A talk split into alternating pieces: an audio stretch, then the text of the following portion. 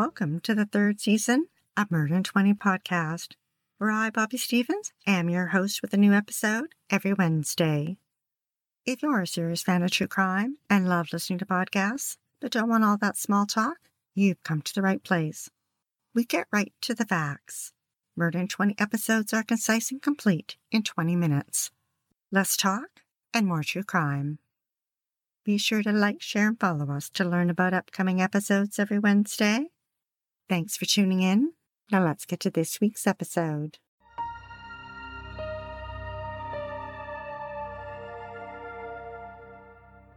In the 1950s, Donna Roberts grew up on a farm in Ohio, but she yearned to escape rural life. When she was 17, she met William, and after a few months of dating, they got married and moved to Miami, Florida. There, Donna worked in a medical office. Three years later, they had a child. But a couple years after that, the newlywed bliss had worn off and they divorced. After a few years, Donna was ready to get back into the dating game. Now 27 and a single mother, she fell head over heels in love when she met Burton. He was wealthy and the couple hit it off. Within a year, they tied the knot. But eight years into their marriage, Donna was restless. Not feeling fulfilled in her marriage, they divorced. Donna stayed single for a few years. Then at 40, she dipped her toe back into the dating pool and soon met Robert Fingerhut. The same age as Donna, he was wealthy and well educated, with master's degrees in criminal justice and journalism. Donna was smitten she liked the idea that he also had a child from a previous marriage. Just like her first two marriages, they dated for a short time and in 1983 walked down the aisle. Robert bought them a large house and life was good. But Donna wasn't content. She wasn't one to settle for what was in front of her. She always wanted more. After almost 20 years in Florida, she decided that she missed a simple life in the Midwest and convinced Robert they should move to Ohio, back to her roots. Robert agreed and they purchased a home in Warren. Robert was acute at business and purchased two bus terminals. Donna helped out in the office and Robert often worked late. The bus terminals did well and Robert paid it forward he supported prisoners by offering them a job and provided them with bus tickets to visit their families. They'd been married for two years when Robert started to worry about their financial security and the possibility of their business venture affecting their personal net worth. So he and Donna divorced, but it was just on paper. Everything was put in Donna's name to protect their assets. Robert took out two life insurance policies totaling $550,000 and listed Donna as a sole beneficiary. The couple continued living together as man and wife, and those who knew them thought they were still married. Then Donna began to feel restless again. Never content to remain on an even keel, she turned to shopping to fill a void. Donna had accumulated an astounding 52 credit cards and set out to max them out. But then Robert found out and was furious. He put Donna on a strict $100 a week budget. She was angry. What gave him that right? So Donna set out to get revenge and soon found a new avenue of excitement. One that didn't cost a dime. One day at work, Nathaniel Jackson walked into the bus station. 57 year old Donna was drawn to the handsome 28 year old. While Robert was working late, she and Nate began a clandestine affair. She learned that Nate had a criminal past, but it didn't scare her away. In fact, she found his convictions for receiving stolen property exciting and between the sheets she confided in him that her marriage wasn't a happy one. Then in early 2001, a traffic cop pulled over Nate and discovered he was driving with a suspended license. Nate was sentenced to just under a year in prison. Donna wasn't swayed. After a year together, she was determined to stand by her man and vowed she'd be there for him when he got out. Donna got a post office box and began writing letters to Nate. The couple spoke or sent letters every day he was incarcerated. At some point, Nate's letters started to take on an ominous tone. That something needed to be done about Robert. He never came right out and said it, but Donna knew what he was talking about. At first, she tried to brush it off. Court records revealed that in October, Nate wrote in part Why don't you leave Robert and let's carry on with a world of our own? Or let me do what I was going to do to him. You better not go and try to get no one else to do it. Because I told you it's getting done when I come home. Less than a week later, Nate wrote, I got it already planned out on how we're going to take care of the Robert situation. And baby, it's the best plan ever. Donna responded to Nate and said that she was frustrated with the limit Robert had put on her spending, and finally agreed to Nate's plan.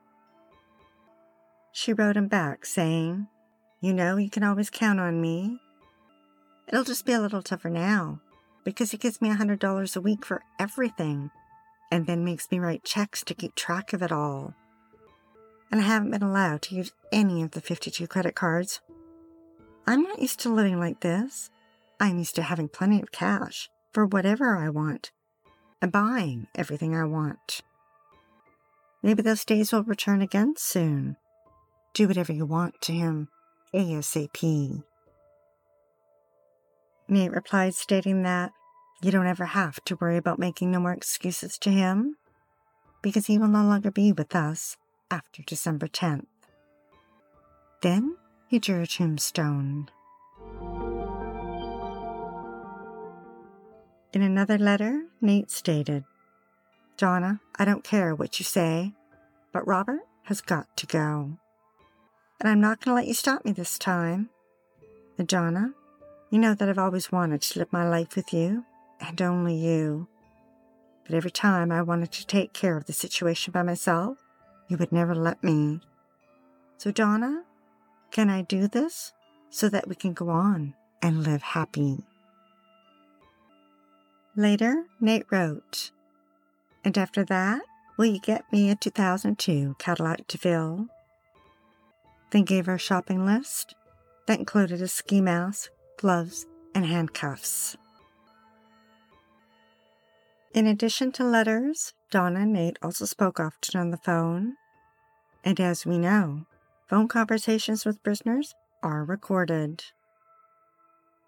During a phone conversation on October 25th, Nate is looking forward to being released in December and tells her, My mind is made up. You know what I'm saying? I'm going to let you know how I'm going to do it and everything. But Donna surprised him and said, Oh, I just wrote to tell you that I didn't think you really meant it. Nate replied, My mind is made up. Their conversations continued into November. In a call, Donna told him, I'm afraid, Nate, I can't afford to lose you. Like I will kill myself. She went on to say, You're to leave hair. You're to leave prints. Nate interrupted her and told her, Leave it alone. This ain't Perry Mason. Donna responded with, I don't want to know anything about it, ever. As families were gathering around the dinner table, celebrating Thanksgiving, Donna and Nate continued with their plan for murder. On November 24th, Jackson tried to reassure Donna, telling her, You get too nervous at times. And she replied that it was just her nature. Then they discussed DNA, and Nate said, The only way they could do a DNA is if they got the other person's. On December 6th, Donna reserved a suite at a motel for when Nate would be released. Two days later, the two lovebirds had one last conversation on the prison phone. Donna let Nate know she was hesitant about his plan. To calm her, he told her, I gotta do this, Donna. I got to. She replied again, she did not want to know about it. But Nate needed help setting it up and said, I just need to be in that house when he comes home. On Sunday, when Nate was released, the couple enjoyed a night together at the motel. On Tuesday, December 11th, while Robert was working at the bus terminal, the couple enjoyed dinner at a restaurant. Then they returned to the Fingerhut home, and Donna let Nate in, then left him alone in the house. Robert worked until 9 p.m., then headed home. Meanwhile, Donna returned to the motel and reserved a room for the following week. All alone, she paced back and forth, killing time.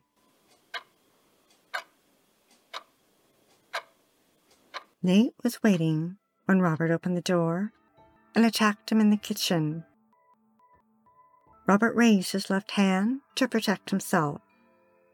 The two men struggled. Robert wasn't giving up, but the much younger Nate managed to overpower him. He pulled out his gun and shot Robert. Four times in the back, chest, and head. Robert died at 57. Nate then stole Robert's car and dumped it a couple miles away. Donna was there waiting and took him to the motel, then returned home. She called 911 and put on quite a performance, screaming hysterically. Investigators arrived to find a distraught Donna shrieking, but when investigators began talking amongst themselves, they noticed Donna went quiet. Then, when they checked on her, she began screaming again. She told investigators Robert had worked late and she went shopping from 9 p.m. till midnight, and that when she arrived home, Robert's car wasn't in the driveway. Investigators arranged for her brother to pick her up so they could secure the crime scene. They told her they needed to search the house, the garage, and everything in it, including the cars. And Donna told them, Do whatever you have to to catch the bastard. Donna must have started to worry about what they would find. At 3:38 a.m., she called the house, likely to see if investigators were still there. When they answered the phone, she paused then hung up. Investigators traced the call back to her cell phone. That got them suspicious. Then in a dresser drawer, they found 140 letters written to Donna from Nate. And inside the trunk of Donna's car, they found a brown paper bag with another 140 letters written to Nate from Donna and in the letters, investigators read about their plan for murder. The next day, investigators visited Dawn at her brother's home. She admitted to having numerous affairs and provided names. With one omission, she never mentioned Nate. So a detective asked her outright about Nate, and she responded, Yes, I forgot about him. When the detective told Donna her phone had been traced to the call at 3:38 a.m., she said Nate had her phone and must have made the call. Meanwhile, Donna didn't bother to contact Robert's family in Florida to tell them he was gone. After she buried him, a detective called his family. The vindicator reported that when his son Michael heard the words, Your dad's dead, his first thought was Donna. Over the next week and a half, investigators learned about the couple's stay at the motel. They retrieved fingerprints from the room. They also searched a dumpster and found a garbage bag that had come from the room. Inside, they found a bottle of peroxide and used bandages and gauze with blood on them that belonged to Nate. Then investigators discovered Robert's two life insurance policies. The evidence was mounting. On December 12th, Robert's abandoned vehicle was found. Scientific analysis discovered blood on the visor, and that blood was a mix of Robert and Nate's DNA. On December 21st, 10 days after Robert's murder, both Donna and Nate were arrested and charged. Nate with aggravated murder, burglary, and robbery, and Donna with complicity in aggravated murder, burglary, and robbery. In separate trials, they were both found guilty and both sentenced to death. Both have appealed their sentences all appeals to date have been denied. Currently 51 year old Nate resides on death row at Chillicothe Correctional Institution in Ohio. Donna is 79 and the only woman on death row in Ohio and resides at the Ohio Reformatory for Women. An interesting note on executions in Ohio is that the governor has put a moratorium on death penalties this is due in part to the controversy over lethal injections, but also because the state is having difficulty finding pharmaceutical suppliers willing to provide the drugs for lethal injection.